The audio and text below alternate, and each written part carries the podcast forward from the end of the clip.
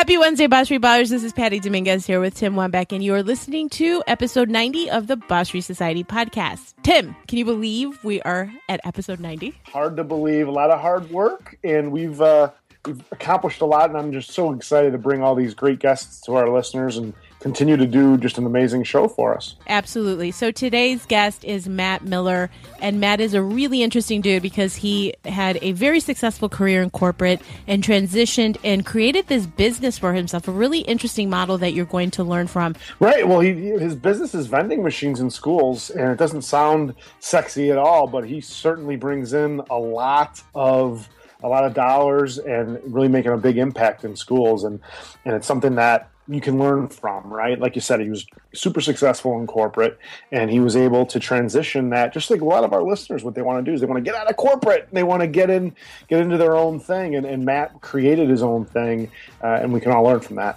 Absolutely. If you would like to find out more about how you can be a Bashri Baller, because it's only so if you hit that subscribe button, make sure to catch us over on Twitter at Bashri Society is our handle. We are also on Facebook, facebook.com/Bashri Society Dojo, D-O-J-O. And we're actually thinking about getting on Instagram. I know it's like, yeah. Instagram. But we'll dive into that and see what's going on over on Instagram, because I have an Instagram account, and as I'm looking at it, I'm like, this is a good opportunity. So we are growing and bringing you more and more value. That is our goal for each and every episode. And this one is definitely the case. So enjoy the show.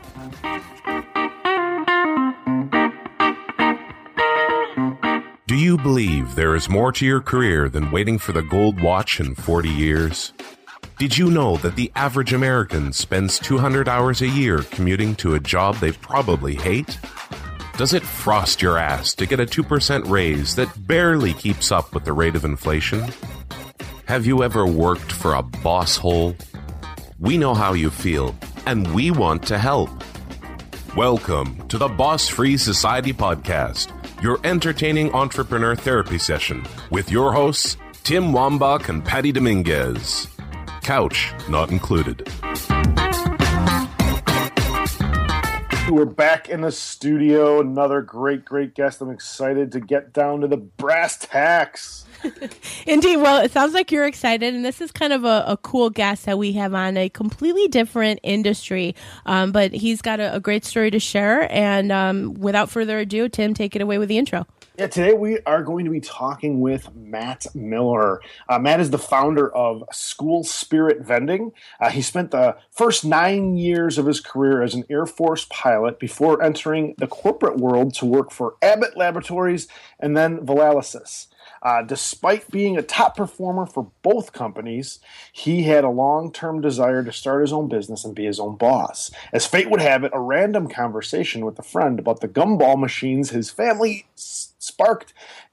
owned sparked an intrigue for Matt and planted the seeds for what would eventually become School Spirit Vending. Today, School Spirit Vending's hassle-free fundraising program is helping thousands of schools across the country raise money while providing a profitable business opportunity for those seeking personal freedom and added financial security. The Boss Free Society podcast welcomes Matt Miller.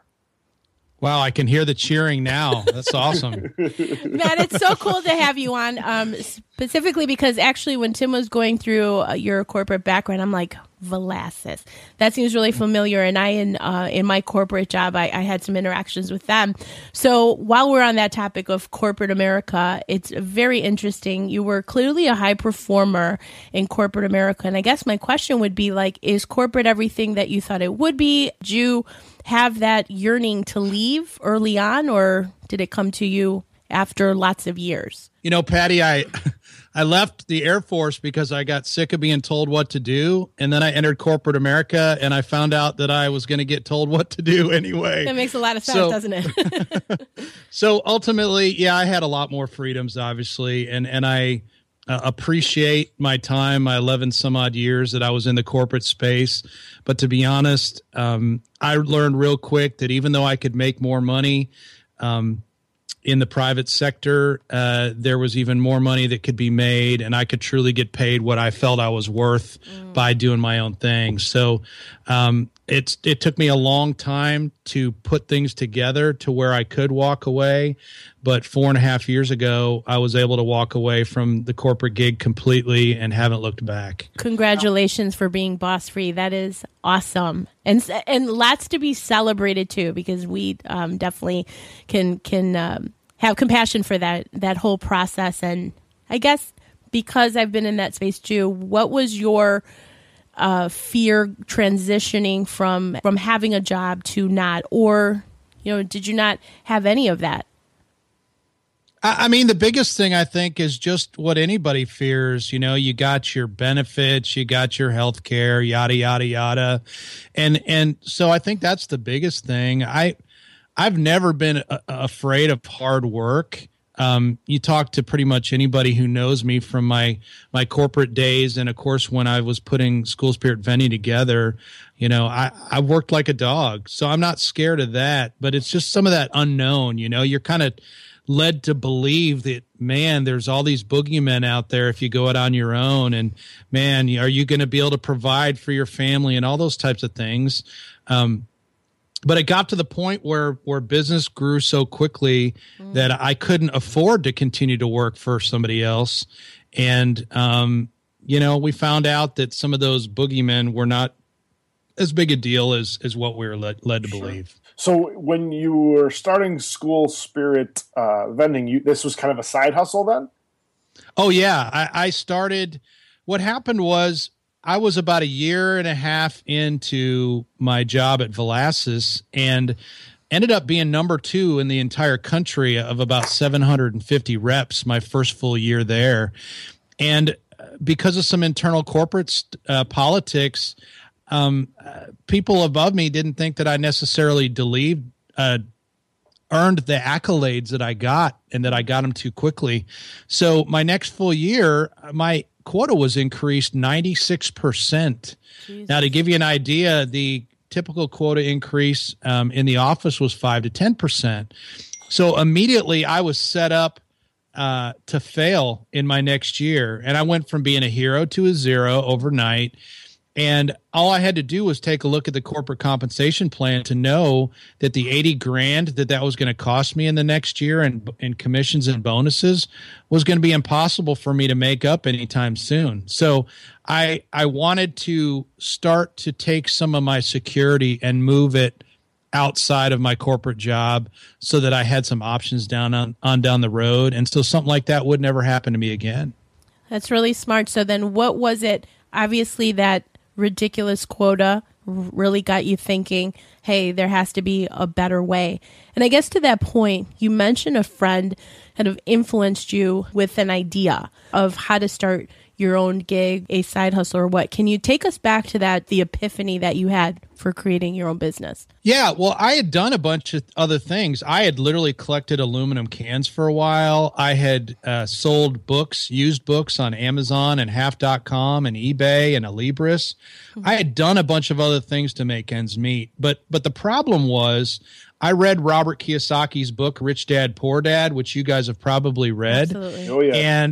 So I measured everything that I was doing against the passive income in the book that he talks about.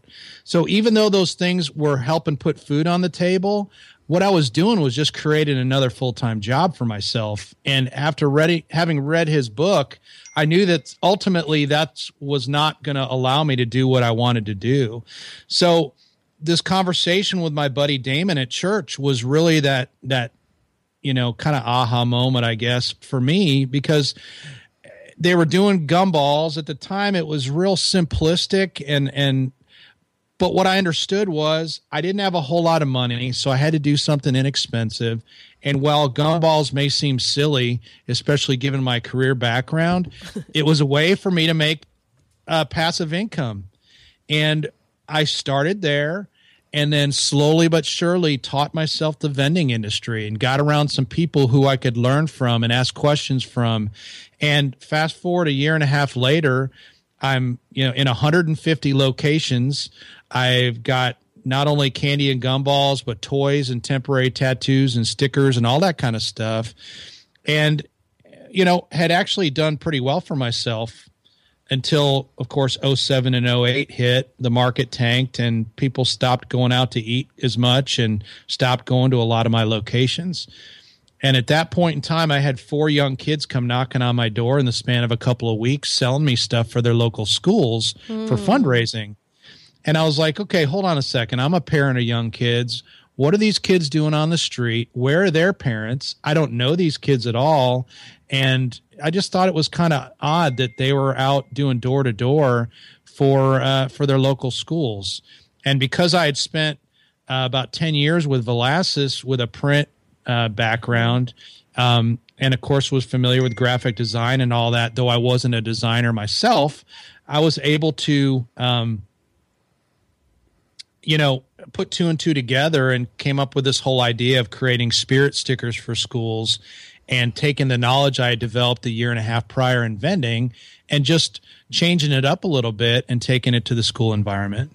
So that's really smart. So how did you, because it sounds like when you got into the vending game, it took you a year and a half, which is pretty good. Very impressive that you were able to scale up as quickly as you did in a year and a half, and then transitioning to this whole school spirit thing. You basically brought a new idea and innovation to that space. Tell me, can you share with us what was kind of critical or some obstacles that you overcame in order to make that happen? Because it's a great idea, but it sounds like it was fairly new. Yeah, it was completely new. I was grateful for the fact that one of my good buddies was an elementary PE teacher, and he and his wife came over one night, and we had always talked about business and ideas and all that. And I told him what I was thinking about doing, and he said, you know, Matt, that's a great idea. He said, let me talk to my principal and see what she thinks. And so I kind of forgot about our conversation. Well, he calls me back 2 weeks later and says, Matt, I got approval. Bring a sticker machine down. So here I was, didn't really knew what the heck I was doing, but we had some custom stickers made for that school. I placed a sticker machine in it, and the numbers were off the charts. And so I knew I was onto something. What I did, though, is I went back out to do the same thing that I had done with the traditional vending previously, and I started knocking on doors because I literally grew my vending route door to door. So I started going door to door to schools. And what I found out is I talked to a lot of really great people, but none of them were early adopters. None of them were looking to have the whole paradigm of fundraising shifted and them be the ones that were the early adopters to make it happen. So I was frustrated because I had this great idea that had proven could work, but I didn't know how to reach out. And that's when I found out that there was a trade show going on in the area with PTA folks in Texas. And me and my buddy Jeremy, who was the PE teacher, and then another friend, Shane, who I had taught vending previously to, decided to go in on a table together and exhibit our program. We knew nothing about the PTA. We had 2 silly little spirit stickers that filled up our whole eight foot long table. We bought these cheesy black and white T-shirts that I was able to get thrown together online real fast. I had a logo thrown together. I mean, talk about, you know, seat of your pants getting it together. But what happened was we showed up at that event and we had 10 moms from 10 different schools get completely off the charts excited about our program. And so that was kind of the beginning of it all. But if I'd kept doing the whole door-to-door thing, I might still be trying to find my second school. So in terms of, I mean, I just think that's so impressive that you were able to flex, take a different approach to this whole process. And I would almost say it was ignorance on fire, right, Matt? Just taking that approach of saying, you know what, instead of going door-to-door, let's do it this way. And then you found that secret combination to making it happen. What's some other attributes that you believe are just really essential for entrepreneurs to have in order to find that success like you have? You know, Patty, I love that ignorance on fire. That is my life, ignorance on fire. I just, you know, I think one of the biggest challenge that a lot of wannabe entrepreneurs have is they get all caught up in the whole, what I call knowledge constipation. They keep getting ready to start. Right. I don't know if you guys are familiar with Chris Brogan, but he made a comment at Social Media Marketing World in March out in San Diego, essentially the fact that, and this is him talking, that I'm going to shoot 100 times and all I need is one to happen, and I'm going to pass by, blow right by you that is still trying to shoot one time. And it's so true. And that's been my life in a nutshell. And what I figured out that there's very little things that I've tried that could make an irreparable negative impact on anything about what I do. So instead of trying to figure it all out, I learn by doing. And I know that's difficult for some folks. I know that takes some people way out of their comfort zones, but I'm the guy that will have to put the grill together out of the box 3 times until my wife comes out with the instructions and then helps me put it together right. But that's the way I learn. And in the process, I'm learning forward, where in many cases others haven't learned anything because they're still thinking about it.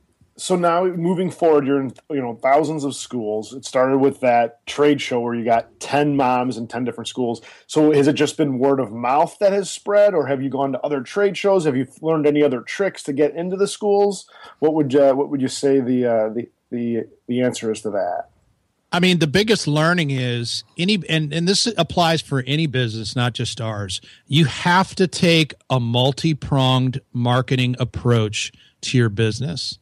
Trade shows are just one part of what we do, because all of our potential customers are respond to different messages and different avenues of messaging. So some will respond to a mailing, some will respond to an email, some will respond to door, and we've actually gotten very effective at doing that in the 8 years we've been doing this now. But everyone is different, and the challenge is too many people spend all their time doing one thing one way, and then when it doesn't work, They assume that the business doesn't work. Well, that's not the case. You got to reach out to people in a multitude of ways today. And of course, with the social media options and all that today as well, there's even more opportunity. Now, the other negative for that could be that if people aren't wise, they get caught up trying to do too many things, and then they're not effective in anything at all. So it's really walking a fine line between, focusing just on one and focusing on too many, and just kind of finding that middle point somewhere. So actually, you bring up a really great theme that I don't know that we've covered on other shows in terms of the outreach, having a multifaceted approach to your marketing. You've been in the marketing services space.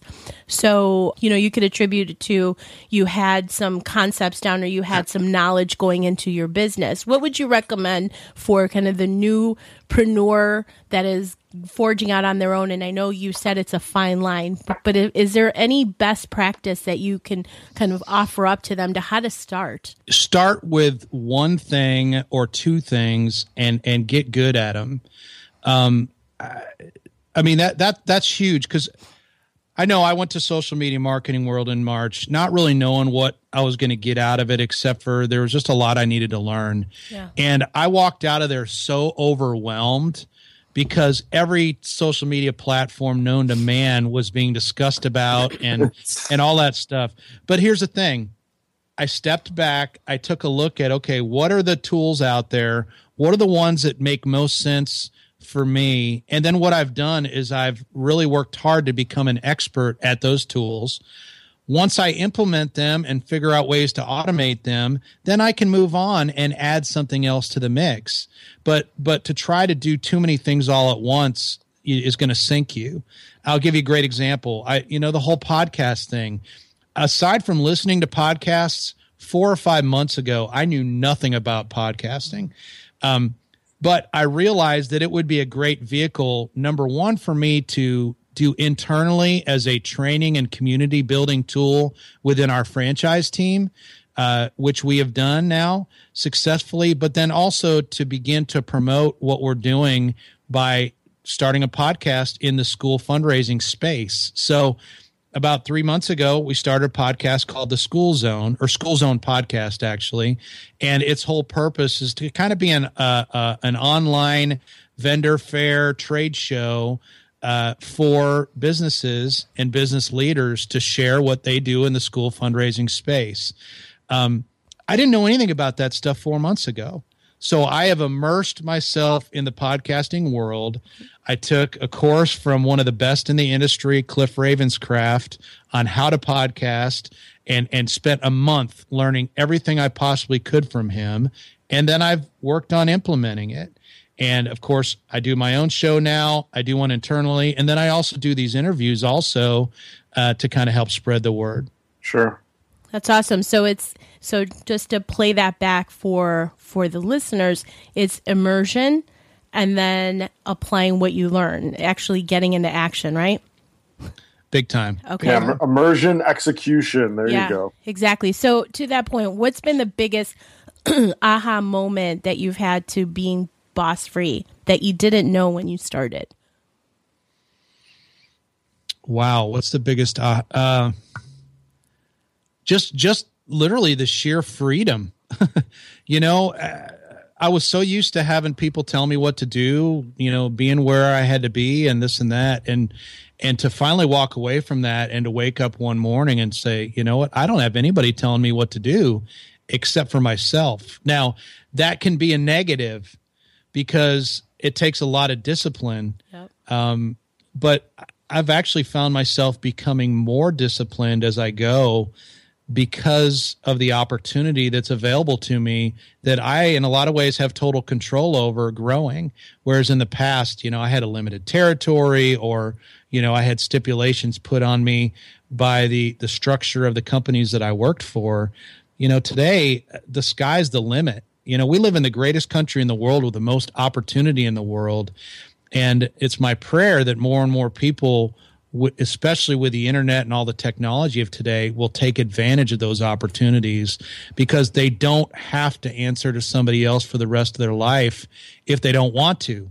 But they do have to be willing to work their tail off to make that happen, because it's not going to happen overnight. There's no such thing as get rich quick. But I'll tell you what, there's nothing more gratifying than getting up in the morning and working for yourself and calling the shots completely. Amen. Right. Yeah, exactly, Matt. Now, talking to that point about, you know, working for yourself and having that discipline, how do you keep your head in the game, or, you know, what's that thing that gets you in the zone that maybe our listeners can pull something from? A couple of things. First off, I feel a complete and total obligation to my franchise team to be on the cutting edge and to stay out front. The speed of the group is determined by the speed of the leader, and that's no different in our business. It would be real easy for me right now to lay on the couch and eat bonbons all day long, but I'm not providing value for those people that are trusting me to lead the way. That's number one, is remembering that it's not just about me. It's more importantly about them and the opportunities that I can help open up for them and their families. But number two, the best decision I've ever made was 15 months ago. I found a coach, a guy who had been there and done that, who is a multi-millionaire, has bought and sold, I think, 8 businesses since he was 18. Wow. And hired him to be that sounding board, to be that weekly, you know, kind of cross-check of what I'm doing, and to call me out with stuff I'm doing wrong, to help me with stuff I'm doing right, to be able to do those things better. And that has been huge for me, because I've gone it on my own for a long, long time. And to have somebody, even though it's pretty pricey, the investment could not be more worth it. In doing so. Yeah, and I think that's what's the critical thing to mention, is that it is an investment. And I always think of it as like their hindsight is your foresight. So they cut the learning curve dramatically, right? And big time. Yeah. That's what's so impressive about having a coach. We're huge advocates for coaching here, and we're always talking about the importance of good coaching. So to that point, just to deep dive a little bit more into your business model, can you talk a little bit about what your business is exactly? And you talk about your franchisees. Can you, for somebody listening to say, hey, I want to get into something like that, can you kind of explain a little bit about what it is that you you have and you offer? Yeah, so what we do is we provide hassle-free fundraising for schools across the country. We put sticker machines in schools where we custom design mascot stickers and all that for the school, as well as make available other stuff that the kids are into at the time. Along with doing that, though, we provide secondary income stream opportunities to people who are busy professionals who would like some more freedom on down the road and who would like to take more control over their situation financially like I did. And we do that with our franchise model. We set people up in what we do in a protected territory in their area, and then we give them a turnkey operation and a series of systems to allow them to implement in their area successfully, just like, you know, me and 55 other operators on our team have done over the last 8 years. What's beautiful about our program is it's not an all or nothing thing. I started this, like I said, working on the side, just had a couple of days a month to implement. And the same thing is true with many of our operators, is the fact that they're working full time, but they want to create a secondary, more passive stream of income. And we show them how to do that. That's excellent. So it's a fully turnkey program that you have. So if somebody's interested in a franchise, you offer that whole thing, right? Yes. Okay. Now, I will tell you this. Yes. Turnkey does not mean there's not any work involved. Of course. This is not get rich quick. This is not blue sky. There's a lot of work. But what I can do with our program is take them from point A to point B in record time, whereas it took me and many of the early adopters on our team years to accomplish what we can show somebody new today can do in a matter of months. So you have created a proven roadmap for people that are joining. Now, just because you have the map doesn't mean you're going to get to point B from point A. You have to do that work that you're talking about. Correct. So, Matt, can you tell us what's the focus for this year or moving forward in your business? It sounds like you're growing exponentially, and just kind of what your vision is for the future. Well, there's a bunch of schools out there that don't know about us yet, and we're in only about half the states in the country. Okay. So our biggest focus right now is to work in those parts of the country where we're not.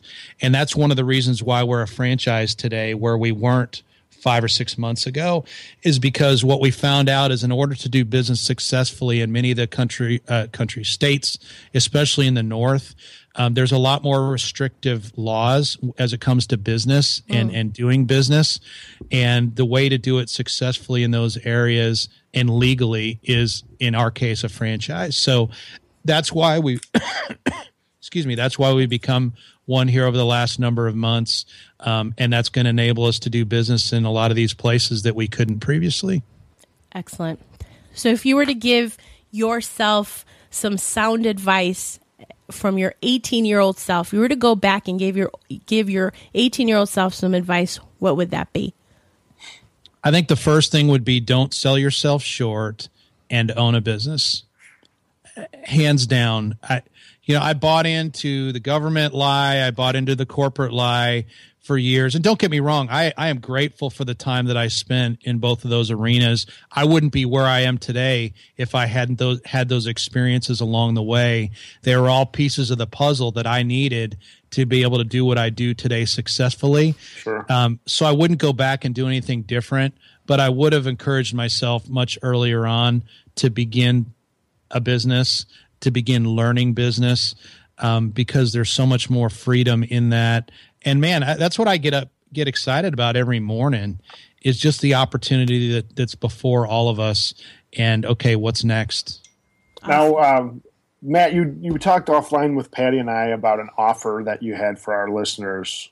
Would you want to share that with our listeners now? Yeah. Whether your listeners would just like to learn a little bit more about vending, or they're interested in potentially learning more specifically about what we do with School Spirit Vending, I wrote a short ebook. It's only a few pages, but it's called Live Your Dreams, the top 10 reasons why you need to start a vending business. And for your listeners, I'd love to offer that to them for free. They just need to go to ssvbusiness.com/bossfree, and they can download that free of charge and get some more insights on what I've learned over the last, 10 years in vending. That is excellent. We will definitely have that in the show notes. We appreciate them. That is going to come in handy for people that want to take it to the next level and find out more about what it is that you're doing. So if you were to share with our Bashri ballers, what is the best piece of advice that you've ever heard or that you've ever received and implemented? It's something that I practice in my life, and I think it's one of the reasons why we've become successful so quickly. Zig Ziglar once said, help enough other people get what they want and you will be taken care of. And my entire focus has been to do just that. And because I've kept a focus on our team and providing better opportunities for them, by osmosis and naturally, my needs are taken care of. And it's just amazing what's able to happen when you kind of take your eyes off yourself. Isn't it cool? So as long as you're adding value to others and helping them, it's awesome. I think that is one of the greatest sayings ever because it's so true. We hear it time and time again. Absolutely. Right on point. Matt, if you can believe it, we've been speaking for almost 30 minutes, and we want to give you the last question that we like to ask our guests, and that is, what sage advice can you offer for our boss-free society listeners? Something that you can do in the next 24, 48 hours that can help move their business forward. Two things. Number one, start now. Stop thinking about it. And number two, subscribe to podcasts like yours and others that provide real value. Turn your car into a traveling university, and in the process, you are associating with people like Tim and Patty and others across the planet and learning from what they learn and from their guests have learned, instead of having to try to figure out all yourself. That's it. Amen. And we highly endorse that statement by saying definitely listen to critical information like this. I mean, this is Matt. He clearly successful. That is our intention, to always offer value, just like Matt is talking about. So thank you so much for that comment, because we definitely think it's important. It's almost like it's definitely a new era. It's the era of the entrepreneur, and there's so many resources out there that if people are interested in becoming entrepreneurs, there's no excuse not to be. And just like Matt said, it's about taking action, really filling your head with the right type of information. So we echo that sentiment, Matt. Thank you so much, because we couldn't agree more. So with that, we will definitely have all the links that were mentioned today. And thank you to Matt so much for being exemplary and just showing the way of what it means to be a successful entrepreneur. So continued success, Matt. Thanks, guys, and God bless. Thank you very much. Thank you.